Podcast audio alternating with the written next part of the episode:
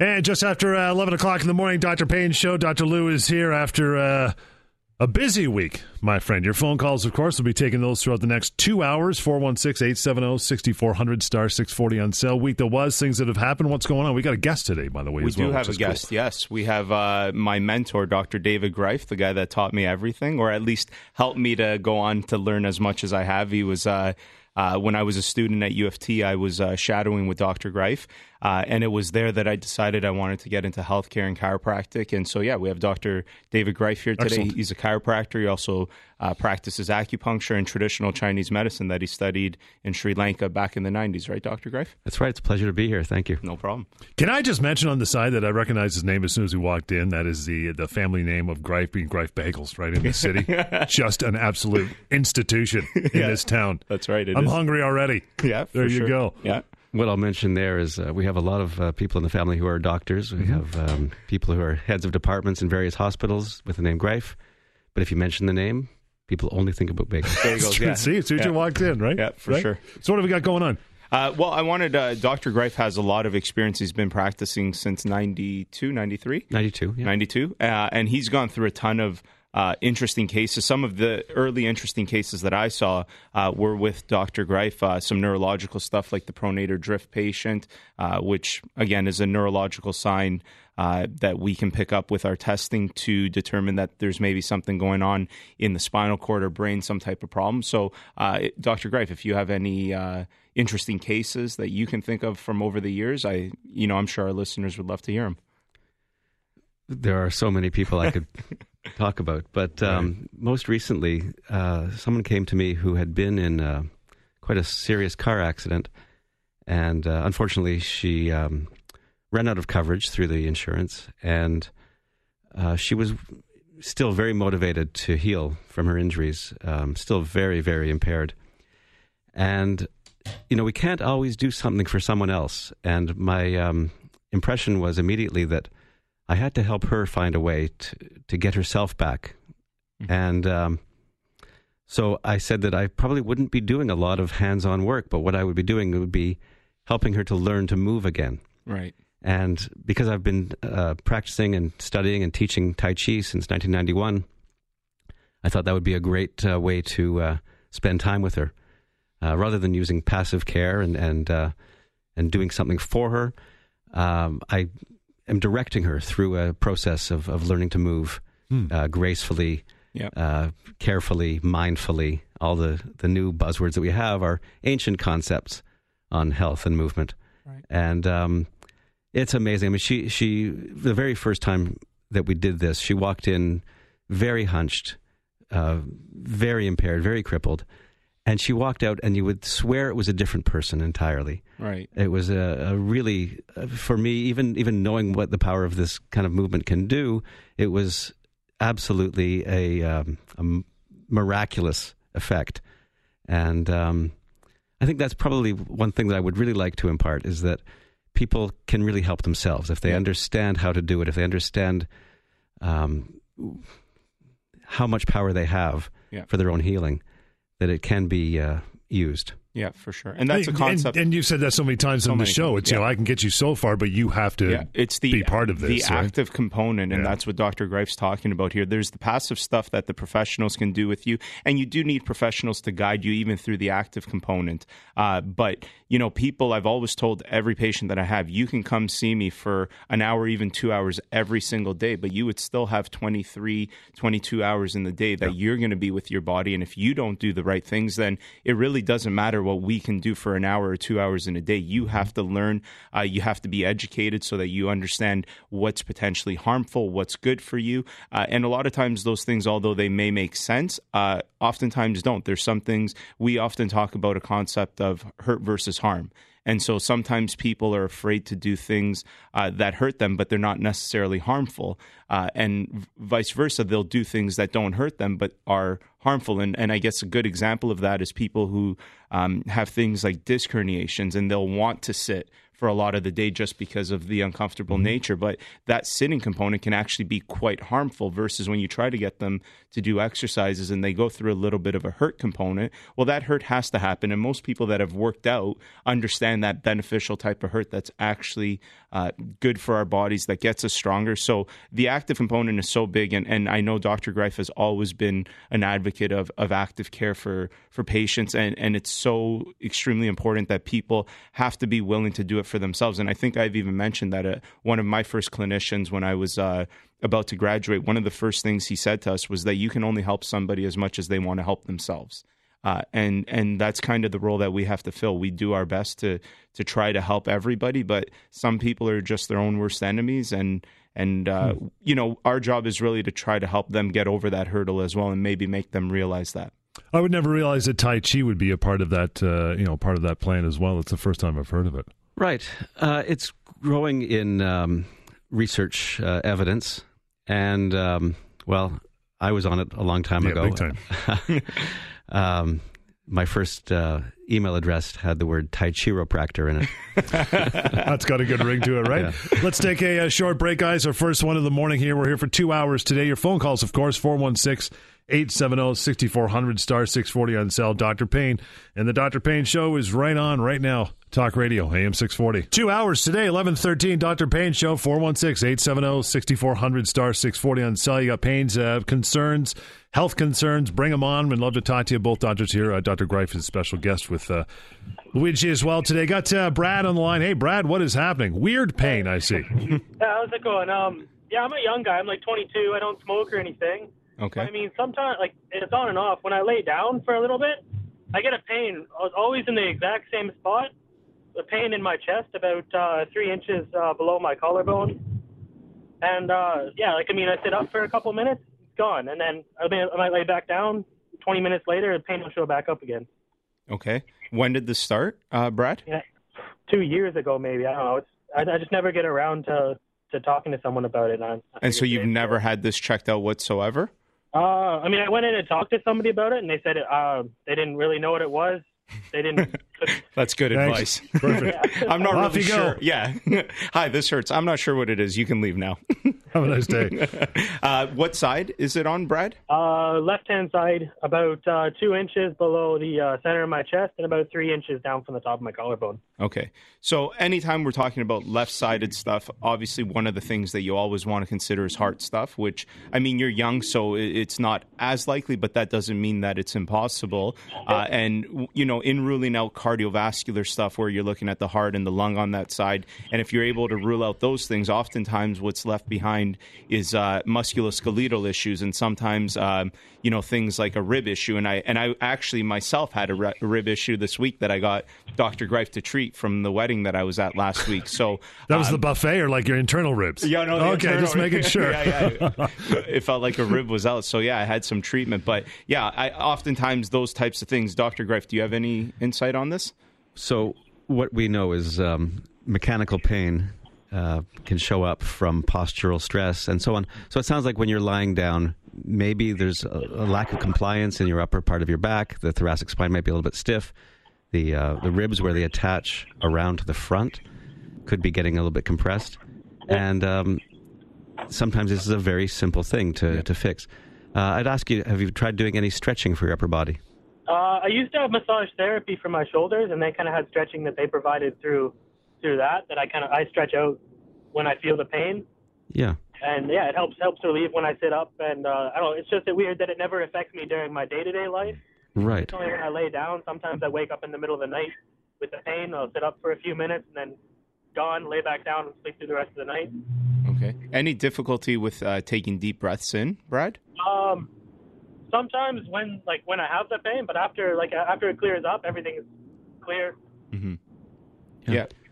You could also get referred pain from a place in your neck, somewhere in the middle to the lower part of your neck, that can actually refer to the chest. Right. It has a fancy name. They call it cervicogenic pseudoangina. Yeah. It just means chest pain that comes from the neck. Yeah. It's a lot easier. Yeah. Everything's got to have a medical term to it, John. Yeah. So having someone who specializes in physical rehabilitation take a good look at the function of your joints, of your neck and your upper back and your shoulders, they could probably identify an area that is responsible for that. So yeah, Brad, for sure, this is something that we would be well equipped at our clinic to deal with. If you're interested, give us a call, free consultation with me. We can go through a little, more in-depth type of an assessment to try to rule out some other things. And then if it is, again, musculoskeletal, which is, it is likely sounding that way and also based on your age, obviously we have to do our due diligence to make sure that that's the case. But definitely something that you can get rid of and you don't have to be living with this. And this doesn't have to be long-term either. A lot of this type of stuff, too, is getting some passive intervention to remove the irritation. But then a lot of it, the way we started the show, was talking about the active things that you can do. And so, some strengthening, some stretching, depending on the areas that we find to be tight or too loose, right, respectively, we'll make recommendations. Okay, Brad? All right. Okay. We'll get to Steve quickly here. Steve, we've got about a minute before we go. What's your concern? Hey, Steve. Oh, hi. How you doing? Good. What's up with you, Steve? 640, my favorite station. Nice. I don't turn the TV on anymore because what's happening is my left ear keeps ringing. I wonder if it's from thinking too much.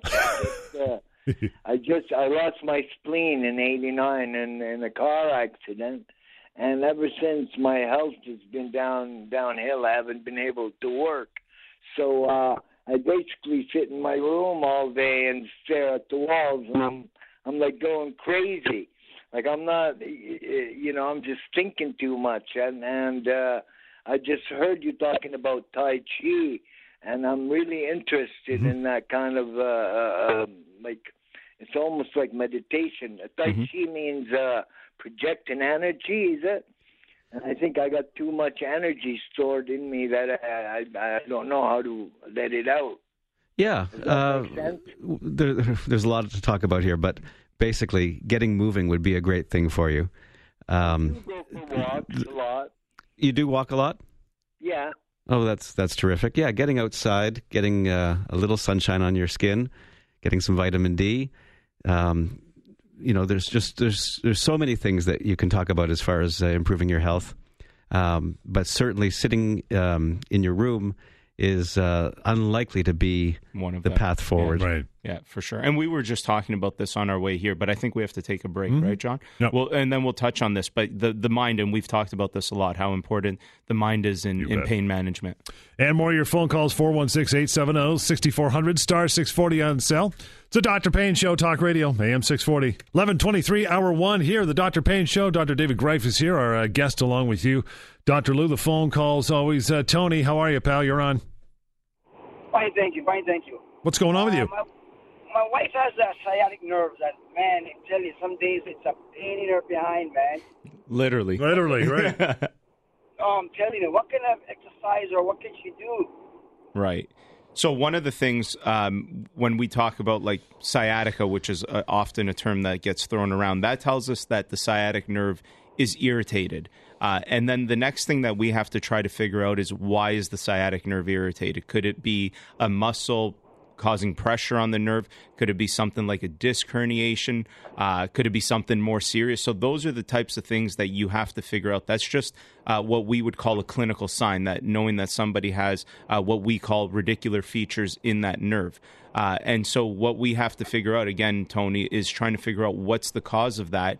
And then in finding out the cause, I often say once you know the diagnosis, that's when you can make treatment recommendations. So there'd be no justice done to just saying, here's kind of an exercise that you can do for a sciatic nerve irritation, because it would be different from individual to individual, depending on what the potential cause of that irritation is. Dr. Gryfe, do you want to add anything to that? A lot of times things are lumped together as far as sciatica. Yeah. So anything from a strain to a disc herniation or potentially something more serious like a tumor could cause pain like that. But the less serious things, including a disc herniation, are generally self-limited and will have a period of a natural history where there'll be pain and then diminishing pain and then gradually a resolution. Yeah. It really, okay. If you could tell me how long she's had it, I'd have an idea, maybe a little bit more. But you know what? It's about 2 years ago. She had a car accident. Yeah.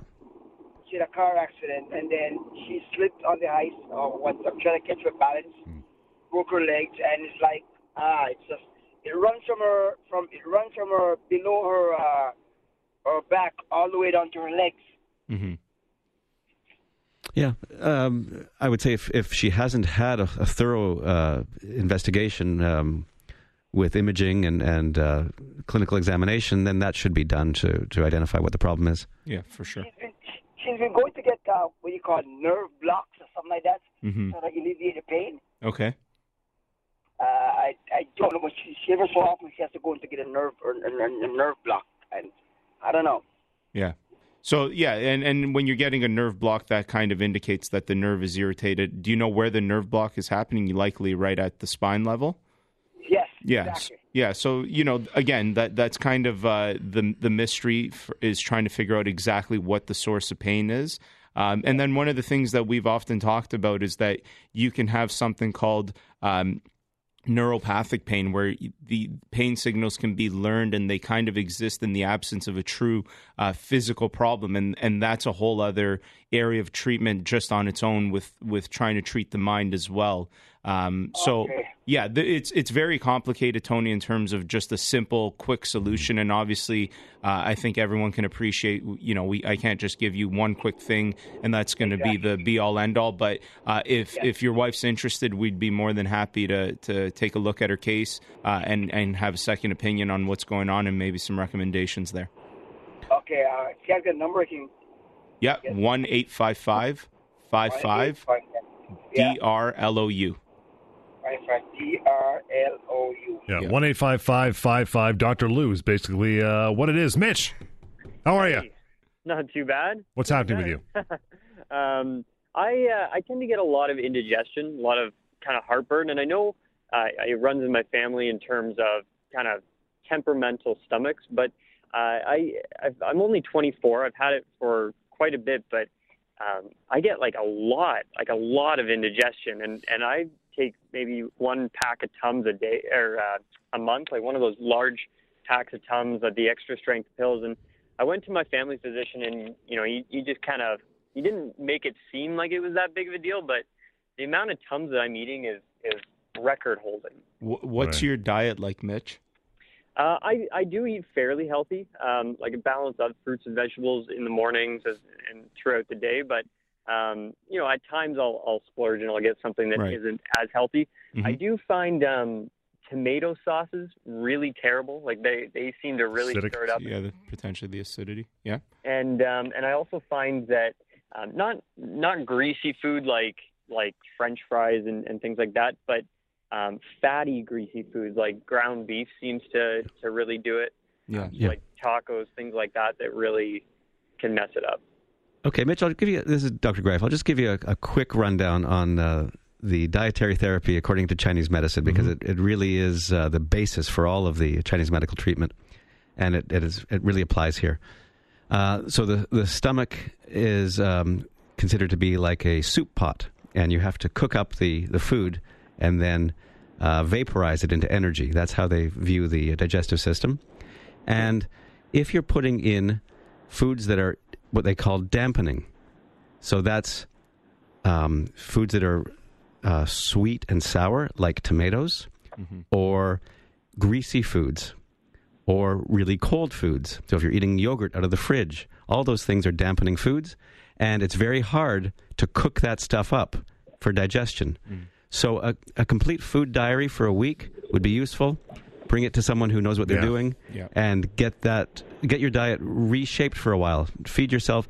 I like to tell people, feed yourself like you're an infant just starting to introduce solid foods. Right. If you do that again, start from the beginning, you'll do much better. Good. Your phone call is 416-870-6400, *640 on cell. Dr. Gryfe is here, and of course, Dr. Lou here until 1 o'clock to take your phone calls and your health concerns. Bring it on the Dr. Payne Show, Talk Radio, AM 640. 11:32, hour one of the Dr. Payne Show. If you haven't noticed, we're going right to 1 o'clock. This extra hour, we do this once in a while, and we love it. Got Dr. David Gryfe in here as well with you, Dr. Lou. So we're going to talk mindful stuff. Yeah, for sure. And as we were driving here, Dr. Gryfe and I were discussing, and we've discussed this at length on the show for sure, the role that the mind plays in pain management and how very important it is. But Dr. Gryfe was talking about a lot of interesting things that he's looked into, which I was hoping you could share with the listeners. I'd love to. So there's a concept known as pain centralization. And that means, there's two different versions of that, but the one that I'm referring to is when pain takes up residence in the brain.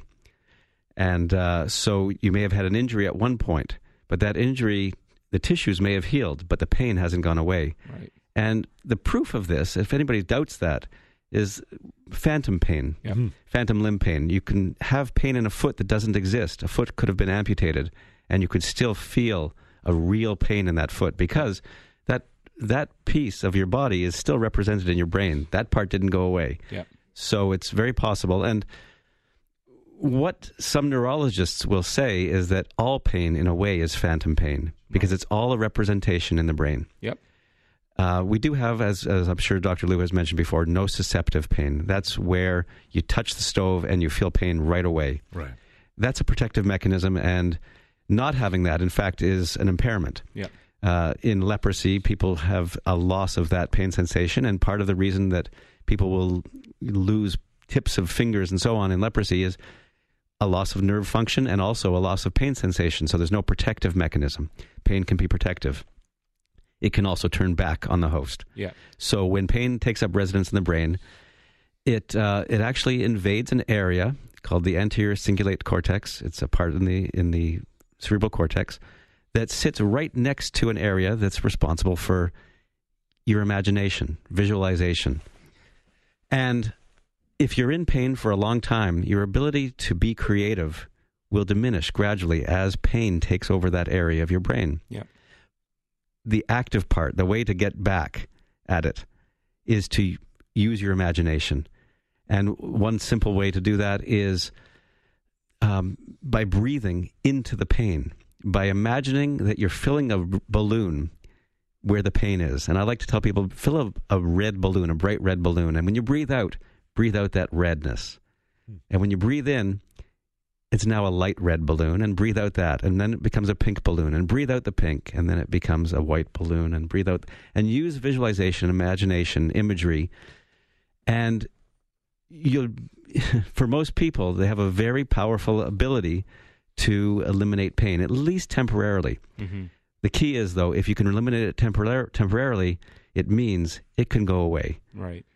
I've had chronic pain in the neck after a bike accident, and it went on for quite a while. And I developed my own techniques that have now been proven in other research studies to be a valid method. Right. I came to it on my own, and I know that it works. Mm-hmm. I know that using your imagination and using your willpower to focus on relieving your pain and not causing yourself pain. That's another big part of it. When people have chronic pain, they often will check on it like a friend. Yep. Are you still there? Yep. Are you still there? Oh, yeah, are you still there? Yeah. Yep.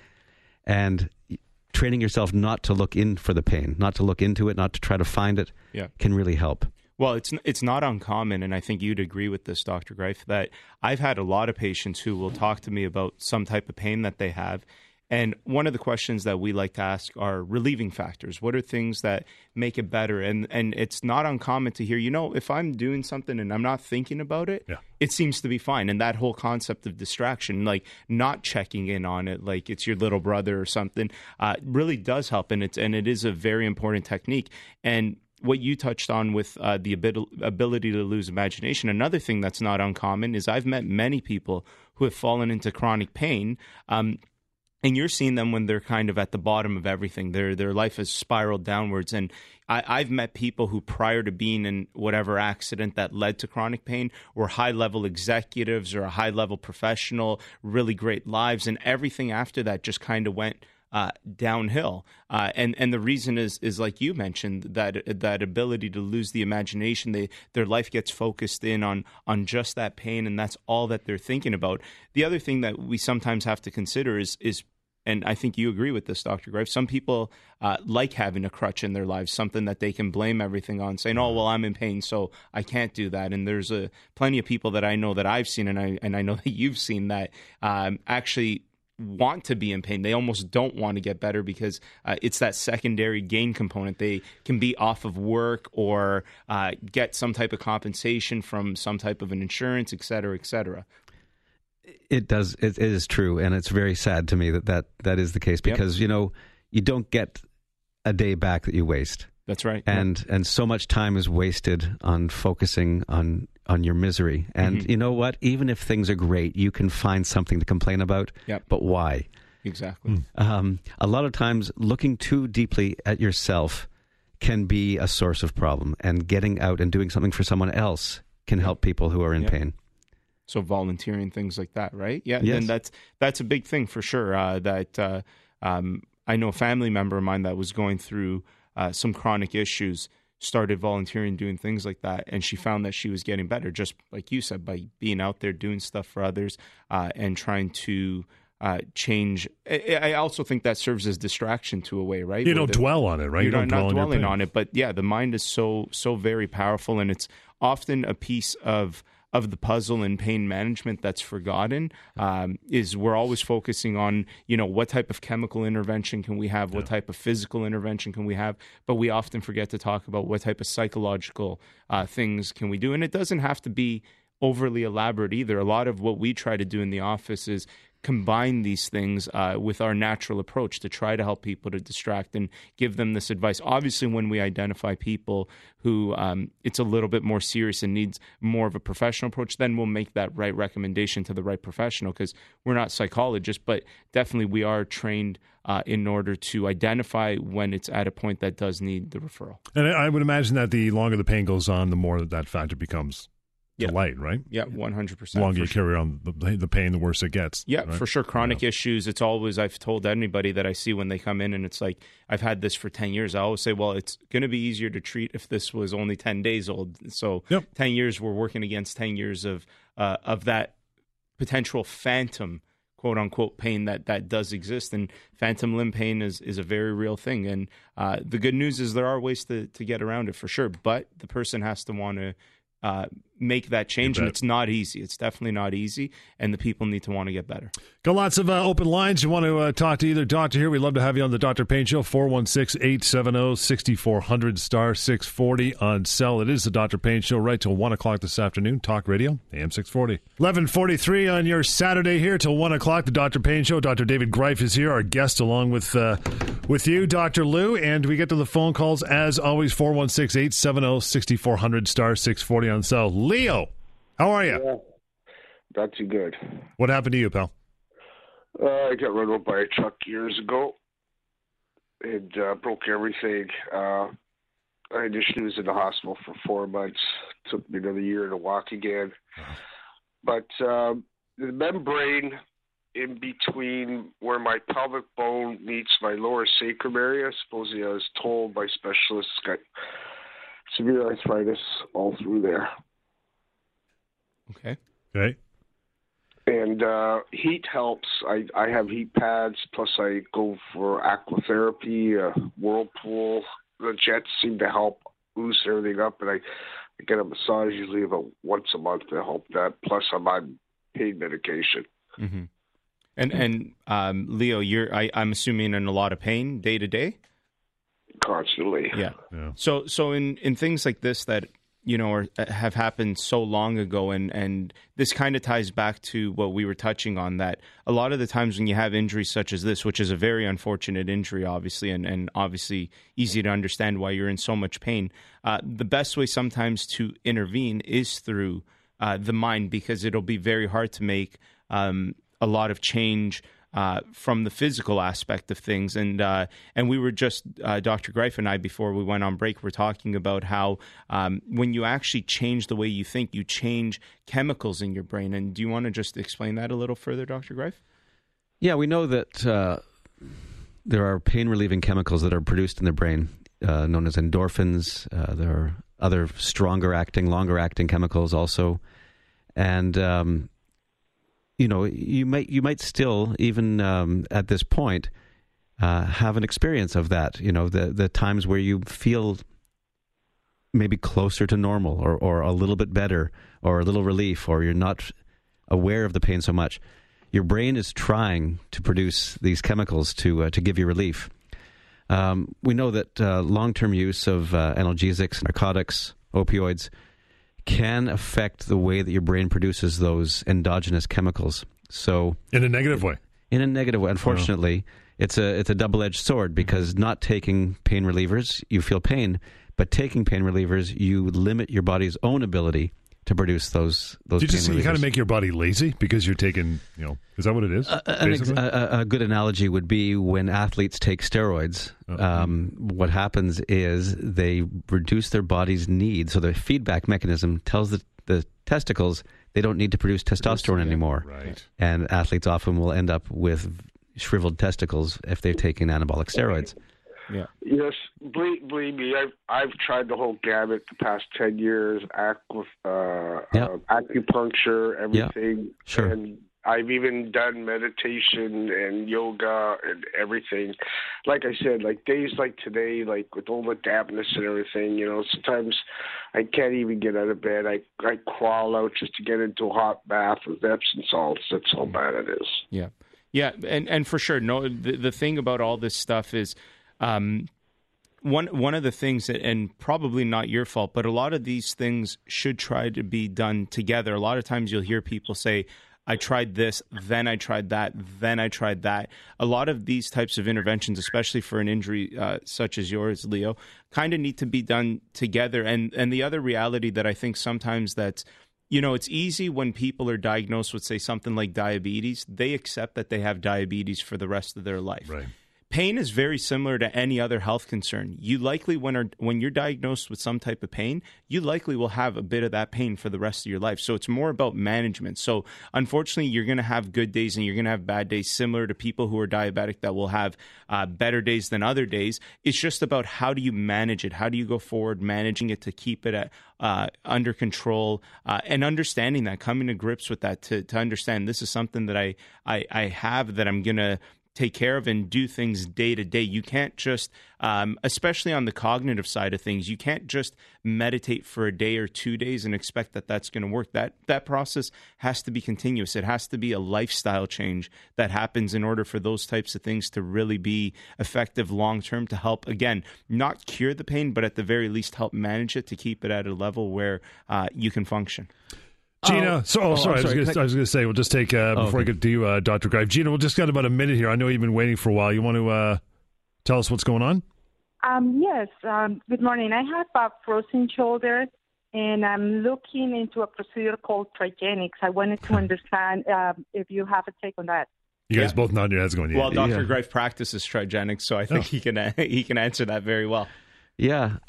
So there's been some recent advances. I'll put that in quotes just in case, because I can't vouch for it entirely. But some recent developments that suggest that there are faster ways to resolve frozen shoulder. Normally, the cycle for frozen shoulder is a freezing, a frozen, and a thawing phase, which takes about 18 months. Mm-hmm. Trigenics may be able to get you through that a lot faster. Yeah. If you're being asked to lay out a large sum of money, I would ask for a guarantee. Yeah.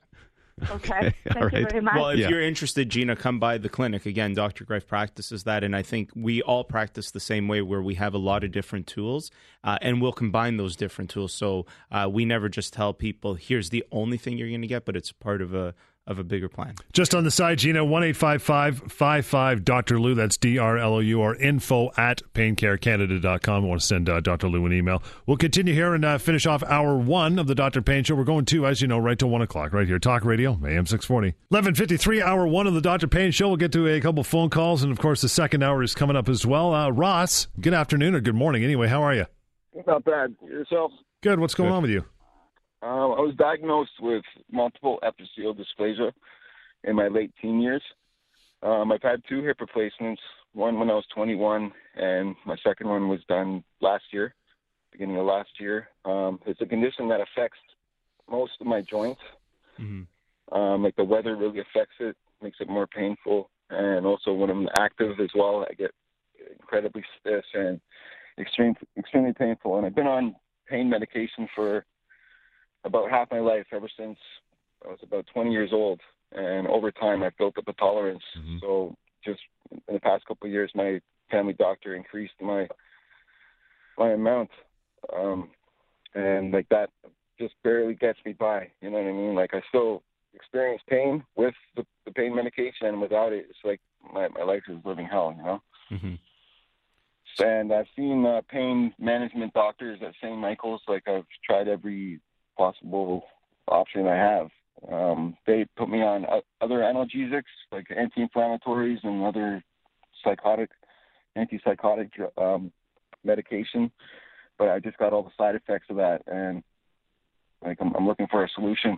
If you have any recommendations, it's not easy for sure what you have going on, and you've kind of been through a lot of different types of therapies.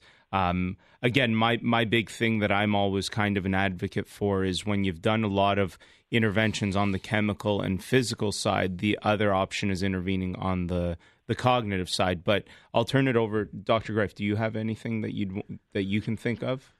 Well, the only chemical approach that I would question about is: has anyone suggested trying the cannabidiol, the CBD from the?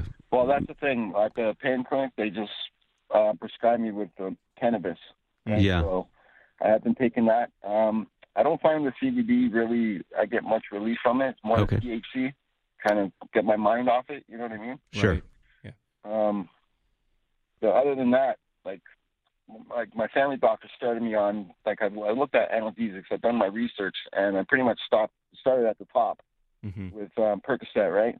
Right. Okay. The opioid family. So, how old are you, Ross? I'm 37 years old. Okay.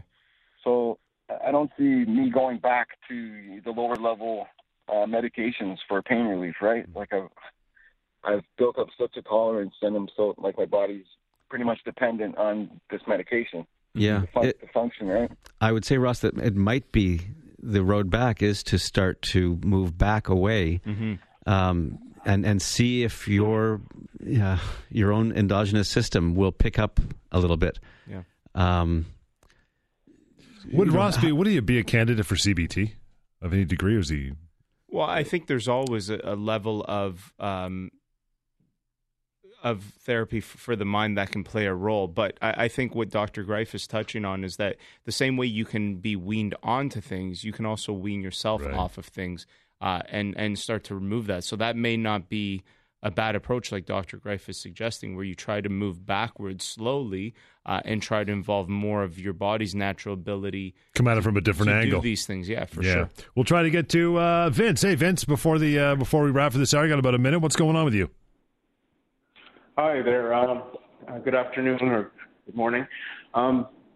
It's just something that's been kind of annoying me for quite a few years now, and doctors I've been to haven't figured it out what it is. It's my left foot, my left toe feels like it's like a slight pain, and a slight feels like it's sleepy, and the left foot below the ankle feels a bit numb at times, especially when I sit down mm-hmm. or for a long period of time, mm-hmm.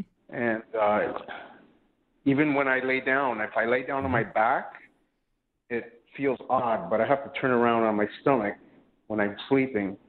And then when I'm sleeping, and then I wake up, I don't feel any discomfort. But when after I lay there for a little bit, then it starts to bother me a bit. So it's been ongoing for 3 years. I've had ultrasound done on it and other tests, but they haven't been able to figure it out why. So, Vince, have they only been looking at the foot in all of these tests that you've had done?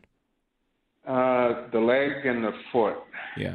So, and so it's a numbness? You get kind of a numbness feeling sometimes? Yeah, numbness, tingling sometimes. So those, again, are neurological types of symptoms that would suggest some type of a nerve issue. And similar to when we were talking to the person about sciatica, irritation of a nerve, we have to try to figure out where the nerve could be irritated. Your nerve could be irritated as high as your low back or potentially even higher in the spinal cord somewhere, causing the only symptom that you feel being numbness in the foot. So oftentimes what might be done wrong is that they only are looking at the immediate area of complaint and not looking further, right? There could be other areas with a problem going on that may be the source of the actual problem. Do you agree with that, Dr. Gryfe? Yeah, that's true. Yeah. So when the doctor touches my when I touched my toe at that spot where it feels most numb, mm-hmm. I could feel pain, but when I touch my other toe, it feels normal. Right. So it's kind of odd. Yeah, well, one of the things with any type of neurological issue is you can get some hypersensitivity stuff going on. And so, again, that's something for us to ever be sure on anything. Give us a call. We can set up that assessment, free consultations to anybody that's listening. And from there, we can make the proper recommendations. But that is something to always consider, that it could be coming from higher up than just the foot or the leg. Vince, for you and everyone else, 1-855-55-DR-LOU, D-R-L-O-U, and info@paincarecanada.com. Take a short break. Back into hour two, the Dr. Payne Show, right across the top of the hour on Talk Radio AM 640. Getting nice and sunny out there. Second hour of the Dr. Payne Show here on your Saturday. No April Fools today. This is all real help in real time. And we're where do you want to go now, Dr. Lou? Yeah, so we were talking about, and it'd be interesting for anybody listening if they have these things. But we were talking about how sometimes certain things that help one person are just meant to help that one person and can't necessarily help everybody. And we've heard weird stories about people that have done something and it's helped their pain, but it doesn't necessarily help someone else. And Dr. Gryfe was talking about this. So do you want to share with us? Yeah, the science is a very important process, and we certainly have advanced tremendously as a species because of science. But science is based on the idea that things are reproducible, mm-hmm. that it doesn't, that's unbiased. It doesn't matter who does an experiment. It doesn't matter who's involved, that it will work. But the fact is that in health, not everything falls into that rubric. And that's why we know that we do double-blind studies with placebo controls. And what that means is one group will get an actual treatment and another group will get a fake treatment, something that has no therapeutic value. And reliably, people who get the fake treatment get better to a certain extent, or a certain proportion get better, almost always. Now, we know some people respond more to placebos and some people respond less. What I'm getting around to is there is a neuroscientist named V.S. Ramachandran, who tells a good story about reproducibility, and he says, if I was to tell you that a dog speaks English, you would be skeptical, but say, okay, show me that dog. And if I brought you the dog and you had a conversation in English with that dog, would it be logical to say, but that's just one dog? I need to see 100 dogs that speak English before I believe you. Yeah, follow the scientific method. Occasionally, a unique effect can happen in healthcare for a patient. And whether that is from a strange treatment or a meditative technique or prayer or doesn't matter, it's possible that you can activate a healing process in your body, because that's really where healing comes from. It doesn't happen from a blade or a pill. It's because something happens in your body to produce a healing effect. That's right.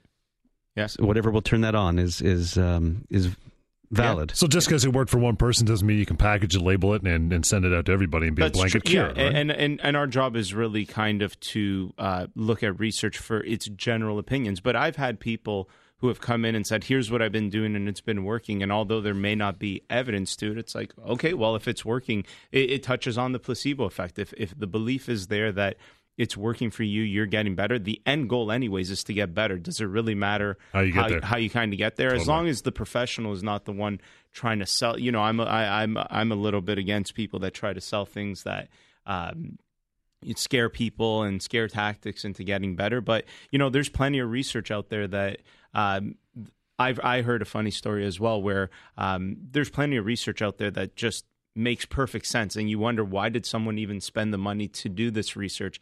And I remember once a colleague of mine brought me a research article making fun of this, where it was an article about parachutes save lives out of airplanes that are going down. And it's like, of course they do, right? So there doesn't really need to be the research around that to kind of understand some of these things. But yeah, the placebo effect is huge, and it needs to be used by everybody for sure. 416-870-6400 *640 on your cell. Got some open lines. Want to give us a call? We'd love to talk to you over the next hour. James, good afternoon. Hi, good afternoon. I have, I guess I've been diagnosed recently with a condition with my foot and heel pain. I believe it's plantar fasciitis. And I've been going to chiropodist, whereby I've had cuts mid-orthotics. I've had some acupuncture. I've also had what's that machine called with the shocks? It just sort of slipped my mind. But I sort of a tendon machine. Sorry, that's what I had as well. But the pain doesn't seem to go away, especially in the morning, where I'm literally limping out of my bed. Mm-hmm. It gets better throughout the day. I haven't really done anything to get it in the first place, like any sports or anything that would aggravate it. And I just wanted to know, what am I looking at as far as, you know, long-term prognosis? Right. I'll let Dr. Gryfe take this, because not only has he treated a lot of foot issues, he's had a lot himself. That's true. For the most part, in my experience, plantar fasciitis can be self-limiting, and that is that it goes on and on and on, and you think it's never going away, and then you forget about it, and it's gone. So how long have you had it? It's been about a month. Okay. And I haven't changed any footwear or anything like that. So there's nothing, like I usually try to retrace my steps, and there's just nothing that comes to mind that any injury, that something that may have aggravated it. Yeah, no, this is something that's very common. Stretching your calf, doing some rolling on a ball or a bottle for your foot to stretch out the ligament can be very helpful. Icing your foot, you know, all those things, they certainly can be helpful. Mm-hmm. It will go away eventually. My own experience recently, I had plantar fasciitis. And on the squash court a couple of weeks ago, it ruptured.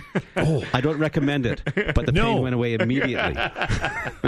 So that's another way around it. We'll take a short break, guys. More of your phone calls just ahead. Got open lines, 416-870-6400. *640 on cell as well. The Dr. Payne Show. It's Talk Radio, AM 640. It is 12:14, hour two here. The Dr. Payne Show. Reminder anytime. info@paincarecanada.com is the email address, and 1-855-55 Dr. Lou, DRLOU. That's to get a hold of you and your team at the clinic. Let's talk about acupuncture. Yeah, well, we have a bit of an expert here, so I think we should take advantage of that. Dr. Gryfe, can you walk us through a little bit about acupuncture? Kind of a brief history, because obviously the history is very lengthy, but and then some of its indications that it's used for. Okay, so first of all, I just want to clear the record here. I'm a chiropractor. In our scope of practice, acupuncture is included. Yep. So I am not a acupuncturist. That's right, yeah. Because that's a regulated term under the College of Traditional Chinese Medicine. But I have been practicing for 25 years. Yep. So I have some experience with acupuncture. It dates back very early on. The Yellow Emperor of China wrote about it in a dialogue on internal medicine. It may be 2,500 years old, that wow. document. It may be older. Wow. It's hard to place the time exactly. But it's placed in the whole context of Chinese medicine, which is a system that understands that nothing is disconnected. That the mind and body are the same thing. Right. That the environment and the body interact intimately. That sounds and flavors and colors all interact with us very intimately. So acupuncture, as it's often practiced in the West, is a modality. It's something that's done like ultrasound, like TENS. Mm-hmm. Like stretching, sure. Just as a standalone sort of approach to treatment. But another tool. Yeah, a tool. But that's not really where it came from, and that's not how it is really approached from a traditional standpoint. However, even in that very limited way that it's approached in the West, it has dramatic effects for pain relief. Mm-hmm. It may... I had a case of a blacksmith who was... had overuse injury of his wrist, and it was so stiff and so painful. When he moved, you could hear a squeaking sound in his forearm as he moved his wrist.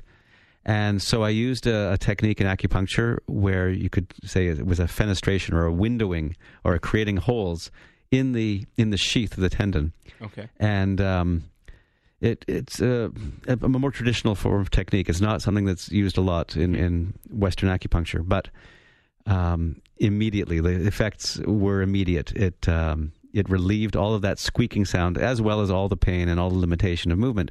It happened quite instantly. Is that a similar technique that we were talking about that you did to me for my shin splint that I had that one day? Yeah, yeah, same idea. And it was, sure enough, immediately it was gone. Yeah. The saying that I like in acupuncture is, if you stick a pole in the ground, you see the shadow right away. Right. You know you've had a good response to acupuncture if you feel results immediately. Yeah. I want to go back to the fact that you ran into a blacksmith in 2017. What, are you in a pioneer village for some reason? Hanging around Mennonites there, Dr. Gryfe? Actually, yeah. Like a blacksmith.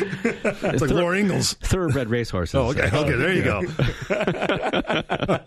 Well, that's the part that caught me, right? Yeah, right. So there's more to it than just what we understand in the West of sticking needles into parts of your body, right? Yeah. There's more to it, because that's what everyone thinks of acupuncture, little skinny needles sticking all over you, right? Yeah, that I mean, it does work, even if it's done kind of naively and without, it can be effective, but it's a bit lucky if you don't know what you're doing. Yeah, for sure. Someone with very... traditionally, you would be an apprentice for maybe 15 or 20 years to a master. Jeez. You wouldn't do this out of the box. It's right. Something that is a very long tradition of learning and so on. Yeah.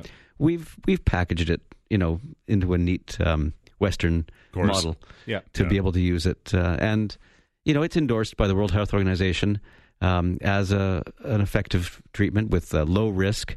The incidence of infection is extremely low, although, of course, if you're invading into the skin, it's something that has to be taken into consideration. There has been a case here in Ontario that was quite prominently portrayed quite a few years back.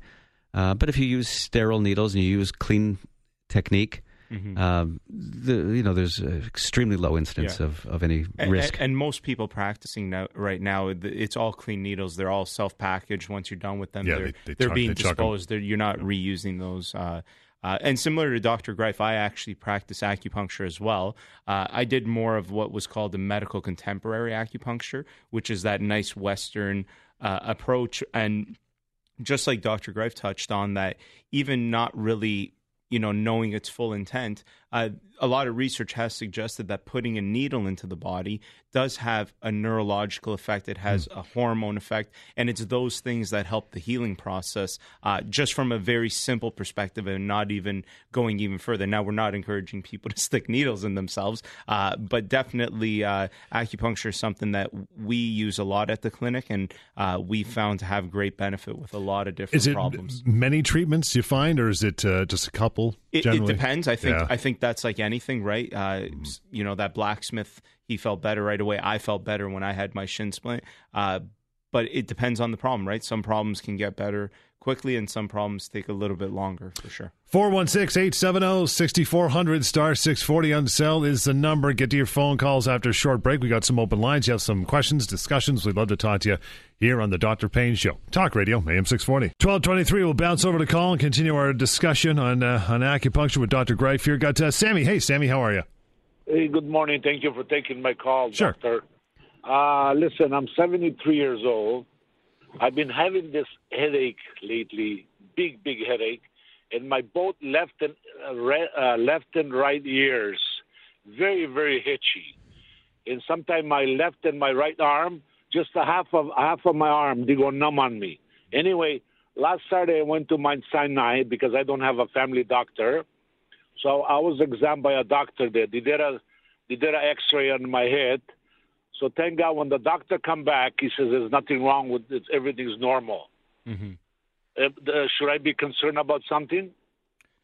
Well, I think they probably did a CT scan, and they were probably looking for something like a stroke in progress or something neurodegenerative in nature that can be picked up on that type of imaging.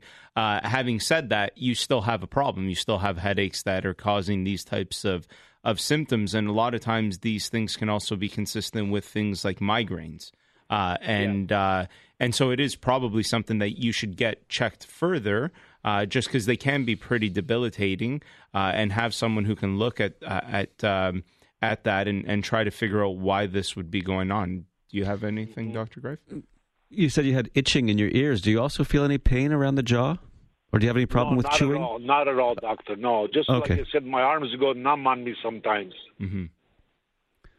What were you alluding to with the pain in the jaw? Oh, well, the joints of the jaw, the right. temporomandibular joints, can also sometimes cause headaches. And when he said itching in the ears, the jaw actually, the joint sits right in front of the ear, and sometimes it's easy to miss that. Yeah, and so a lot of these types of headaches do, even in migraine type of headaches, there's a big musculoskeletal component that often exists with the dynamic of the neck, the jaw, the upper back, and all the tension that's potentially created. So, it's definitely something that we can take a look at and try to understand what's going on, because at the end of the day, I think the right thing was done. It's, something that's life-threatening has kind of been ruled out to some extent, but that doesn't mean that it's not going to have an effect on quality of life, which is a lot of the issue with pain, and maybe why sometimes it's not taken as seriously is because it's not often a question of the quantity of life, but the quality of life with pain management. You know, we were talking about acupuncture before the phone call, and it's like, you know, Dr. Gryfe, every time, the few times I've had acupuncture, if it was, say,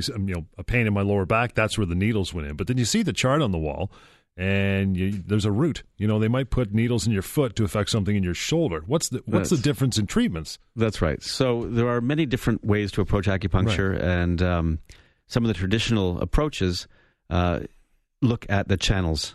And so, like you said, if for a headache, sometimes there's a point in the foot that is very good for that. Mm-hmm. And it relates to the liver channel, which ascends from the foot up to the head.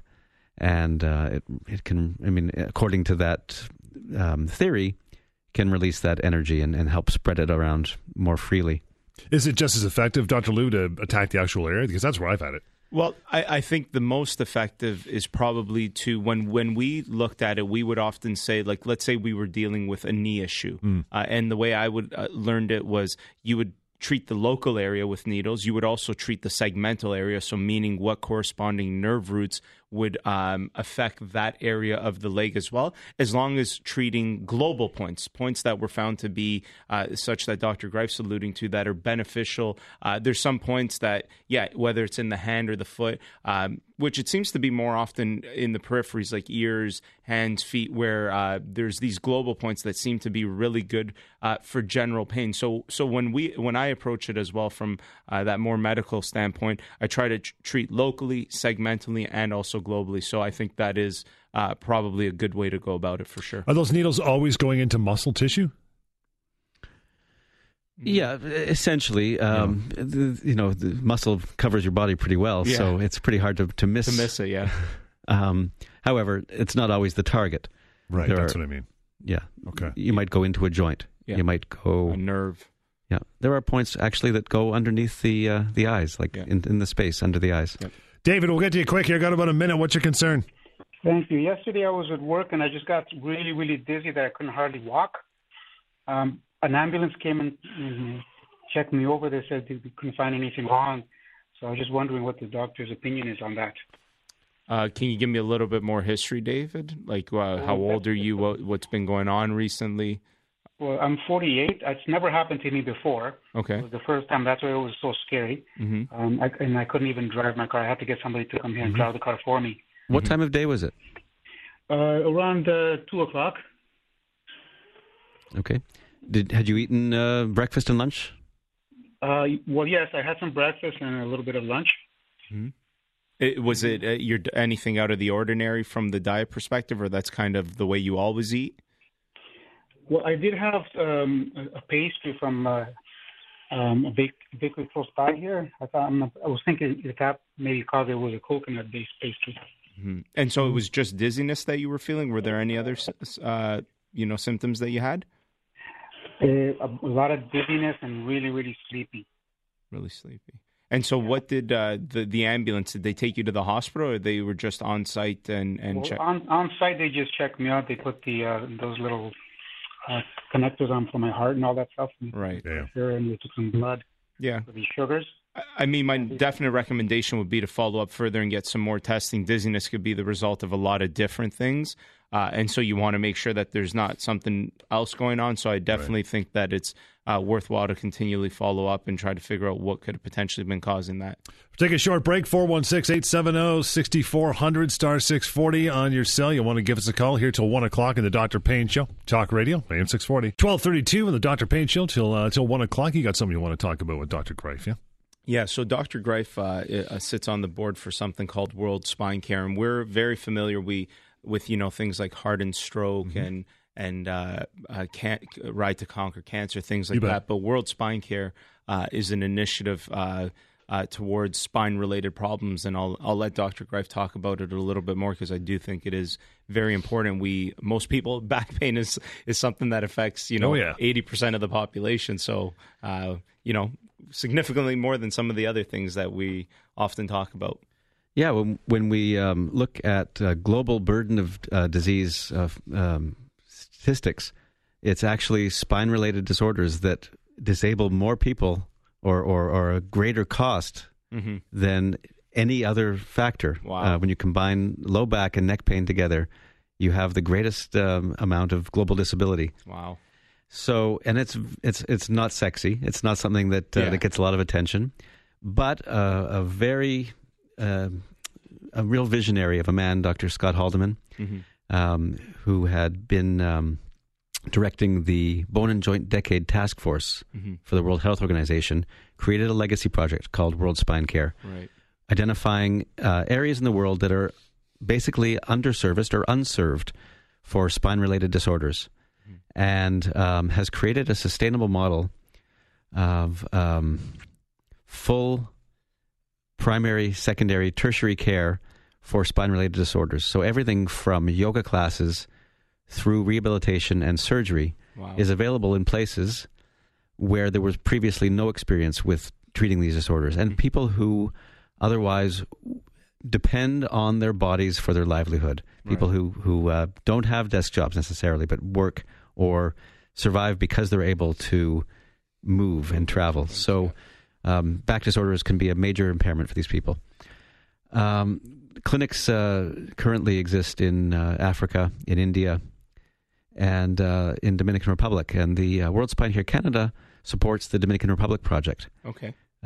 We know that the Toronto Blue Jays have had a great association with the Dominican Republic, and the Canadian Memorial Chiropractic College has also had a very good relationship with the Dominican Republic and a doctor there. Yep. And out of that, a permanent clinic has been established to not only provide care, but to research, understand the effects of back pain on that population. Okay. And because the target is for places where there has not been previous care, to see if we can create a model of care that exceeds what we expect in maybe developed parts of the world where we already have our habits and our routines, create the best model of care possible. Right. And that's what World Spine Care is doing. Another part of the project is something called the Global Spine Care Initiative, which is the research branch of World Spine Care. And it's looking at understanding the best approach. If someone was to come in with back pain, it could be anything. You can't assume what it is. And so what is the right approach to take for a patient who comes in, and how can you most effectively and most efficiently provide that care? I'm very proud and happy that this does exist. Right. And as I had talked about earlier, that volunteering can be a very healing effect. World Spine Care does expect all of its workforce to come from volunteers. And so we have chiropractors, physiotherapists, surgeons who are volunteering their time to this. But it's beyond that as well. There's a scholarship branch to this as well. And local students from these areas, if they qualify, are given a full scholarship to study. Awesome. There's been advanced surgical studies done for a doctor from Botswana who is now the first advanced spine surgeon in that awesome. Area. There are 2 or 3 chiropractic students now who are coming from Africa, who are in Toronto, in the States, studying on full scholarships to be able to go back and take over these clinics. And the other part, the sustainable part of this, is that the governments where these clinics are set up will be responsible for continuing to run these clinics. Wow. In the meantime, for the first part of that pilot project, it comes from donations. Mm-hmm. If anyone wants to know more about this, mm-hmm. you can look at worldspinecare.org and just take a look and see the marvelous work that's being done in this area. Yeah, I think that's a great initiative. And again, I agree totally with Dr. Gryfe that, again, because spine things don't often affect the quantity of life. When we talk about heart and stroke and cancer, we often will put a lot of money and effort towards things that affect. No, I hear about them all the time. Yeah, and because there's an effect on the quantity of people's lives, which, and I'm not saying that we shouldn't, but, you know, things like spine care, like you've suggested, Dr. Gryfe, the amount of costs that it has on the population is so vast. I think even in, you know, in Canada and the US, from a corporate standpoint, it's the second most common cause for lost time of work, only behind the common cold. Wow. Right? So back related issues and neck related issues. It's something that's so prevalent, right? I think it's 80% of the population at some point will experience back pain or some type of back pain. So it affects almost all of us. And I think there needs to be a good effort towards spine care, spine management, because it's our backbone, right? It's literally pun, but it's our backbone. It's what keeps us together. And so, I think it's a great initiative. And again, the email address is what, Dr. Gryfe? The website is... website, worldspinecare.org. Yeah, awesome. Donate. It's something that doesn't get a lot of play, right? Anything would help, for sure. Anyone that's listening, if there's any interest, we'd appreciate it, for sure. We'll take a quick break. I want to talk about necks and backs. A nice lead into it right there. We got open phone lines. You want to give us a call, 416-870-6400, *640 on cell till 1 o'clock. Dr. Payne Show.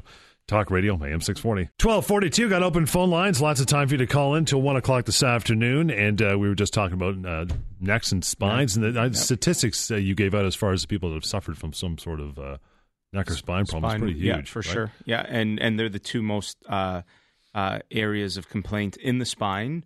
Mainly the thoracic spine has the rib cage, which provides an inherent amount of stability, which makes it less likely to be hurt than the low back and the neck. And then I believe the low back is more common than the neck just because of gravity and weight on top of it. But definitely two things that affect so many people, especially with the type of lives that we live here in Western society where there's a lot of sitting, a lot of desk jobs, or even if it's a physical job, these are all things that can have an effect on the neck and the low back. And then, you know, when people come see us with neck and low back complaints, it's like Dr. Gryfe said, you don't know what it is. All you know at that point is it's pain, what's causing the pain. And so we're looking at pain on a spectrum. And when we're looking at a low back, we're looking at a spectrum where we're thinking, okay, it could be something as benign as just a simple muscle moving towards more serious things like a disc herniation, or you could have even more serious things like cancer infections on the other end of the spectrum, which again, we tend to in our office treat the things that are more towards the middle to the end, the benign area of the spectrum that you can treat from a musculoskeletal perspective. But we're well equipped to look at somebody and determine where they sit on that spectrum and point them in the right direction, get them to the right channels in order to figure out exactly what's going on so that you can come to a conclusion and solve the problem. But it's not uncommon to have serious things going on, and some of the first symptoms that people will feel is back pain. I have actually a close friend of the family right now who unfortunately is dying from prostate cancer, but his first symptoms were back pain. Wow. And that's what he thought it was. And again, we were able to kind of identify it doesn't really seem like it's musculoskeletal in nature. And so you start that person down other avenues to figure out what's going on.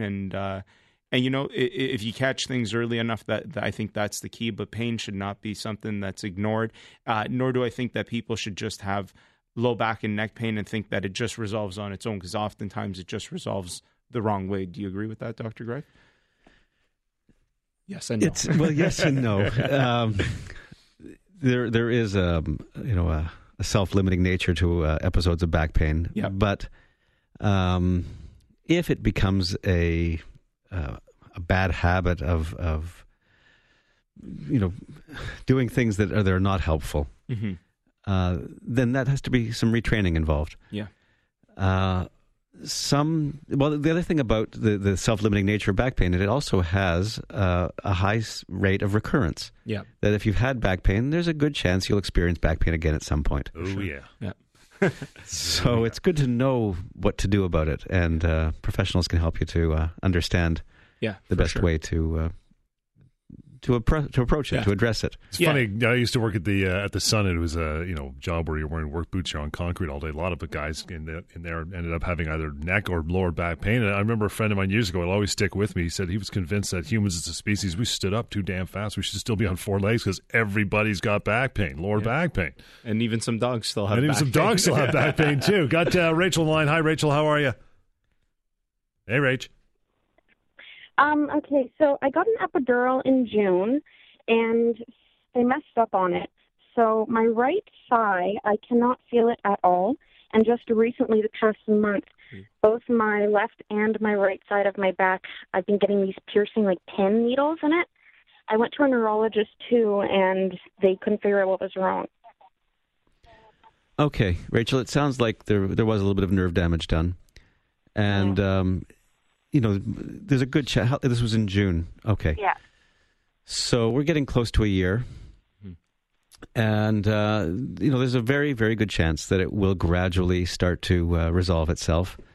I would say that, in my experience, sometimes some acupuncture or other forms of electrotherapy can help to stimulate the sensation to come back. Have you tried anything like that? When I went to the neurologist, they put pins type thing inside of my nerves. Yes. But I couldn't do that. I did one or two sessions, and it hurt me. It was very painful. Were they doing it to measure the nerve conduction? They did. Yeah, they did that, and they figured that I didn't have any feeling in my upper thigh. Mm-hmm. Right. So did they find that there was also a change in the nerve conduction through the testing? Did they recognize nerve damage there? Yes, they did recognize there was damage in right. My upper side, but my back, they couldn't figure out anything there. Right. Okay. I would say that, it would probably be a good idea to have some therapy applied, whether it's massage, acupuncture, chiropractic, something that... more of a physical type of... Yeah, therapy. Movement, something to stimulate your body's recovery. Yeah, for sure. Okay. Would you think that I could get some kind of feeling back in my upper thigh, or do you think that could be permanent damage? There's a good possibility you'll get sensation back. I can't guarantee it, but there's a good chance that you will. Yeah, I agree with that. Do you want to call the number just in case? Sorry? Would you see her? Yeah, she's more than welcome to come in. Yeah, 1-855-55 Dr. Lou. We can take a look at it if through the provider network that I have across the GTA. If our clinic's not convenient, we can also get her somewhere else. But yeah, for sure. A lot of these things do require some people often will. This is not uncommon to hear this, where people have something and they stop. Kind of dead in their tracks where they're okay, what else can I do? There's always options. And with spine-related complaints, again, I'm biased because I'm a chiropractor myself, but, that's our forte. That's what we're really good at is spine-related complaints. Getting down to the last few minutes here, so you still got some time to call through if you'd like to hear from you. 416-870-6400, *640 on cell. Dr. Payne Show, Talk Radio, AM 640. 12:52, a few more minutes to go here till just before 1 o'clock, this two-hour version and two-hour edition of the Dr. Payne Show. Loving it. Got Aaron on the line. Hello, Aaron. Hi. All right. Hi. What's your concern? So I have a degenerative jaw disease where the bones are disintegrating, basically. It's a very long story. First noticed it when I was 13. It kept getting worse. When I was a young adult, in my early 20s, it started to get worse. The pain started to impact my day. I went and saw a specialist, and I'm doing air quotes, after 3 years with him, he put splints in my mouth that I wore 24/7, and he stretched out my lower jaw so far that my discs actually snapped. And so now I have this disorder that just keeps getting worse and worse. I've had 3 arthroscopic surgeries. I'm seeing a surgeon at Mount Sinai. I go to the Wasser Pain Clinic, although it hasn't been very effective. My last surgery was an emergency in November when I went to the dentist and my jaw dislocated. So he had to bring me in the next week to get it fixed up. After I saw him, he told me that the damage in my jaw was much worse than he had expected, and that he felt the only thing that could help was a total joint replacement surgery, which is very risky and is only a 50-50 success rate from the information that I can gather. He's a very conservative doctor and has always told me from the very beginning that he would only do that if it was an absolute last resort. Right. So now I'm really scared. And although I completely trust my surgeon, I don't know where to go for a second opinion. It rules my life. The pain, you know, the jaw is the most used joint in your body, and the pain is incredible. I'm on a lot of high doses of medications. Medications affect me in a very odd way. It takes very high doses to get any relief. So I'm at a fork in the road, and I don't know where to go to get any help. In Peterborough, we don't even have a pain clinic. Okay. Yeah. Once you've had all these interventions, it does become very complicated. Yes. And one thing I would just note is you seem to at least be speaking well, that your jaw is, you know, talking with my teeth shut. Yeah, okay. So are you eating any solid foods? No, I'm on a soft food diet as much as I can, Yeah, okay. There may be, you know, I mean, you're under the care of a surgeon, and that may be your best alternative at this point. But there's another side of it, and that is just finding a way to be comfortable with your jaw.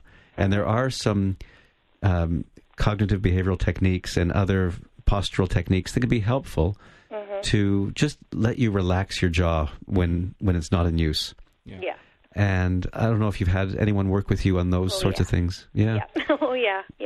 Okay. That's why surgery right now feels like it's the only option, because everything else I've tried, even the things that have been effective, are now only effective to a certain point. Yeah, I would say use whatever is effective that you've learned to this point. Continue to use them. They'll be useful for you for the rest of your life. Yeah.